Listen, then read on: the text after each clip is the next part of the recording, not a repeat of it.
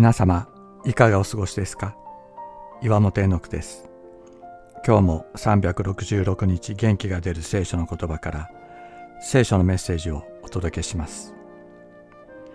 後戻りのない一直線の道。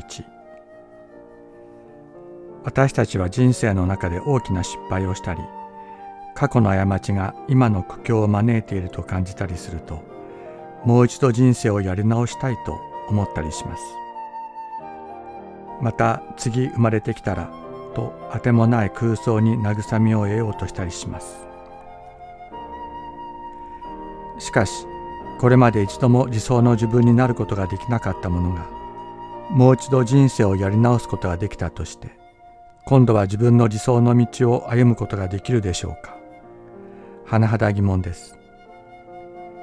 キリストは言われました。人は新しく生まれなければ神の国を見ることはできないと。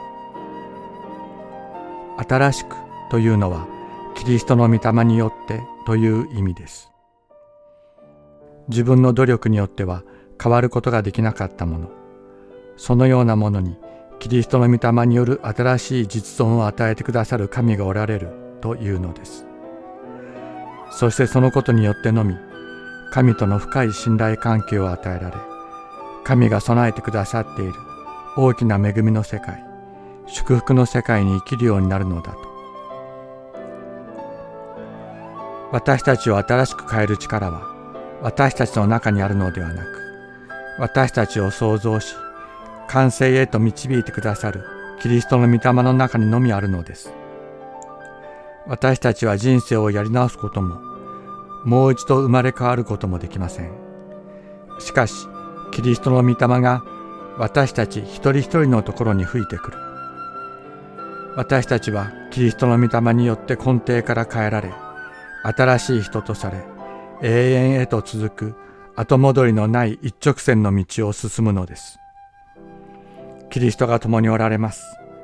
振り向いてはなりません。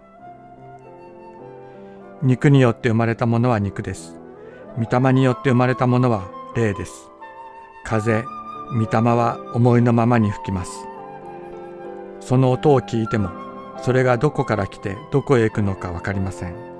御霊によって生まれたものも皆それと同じです。ヨハネの福音書3章6節8節。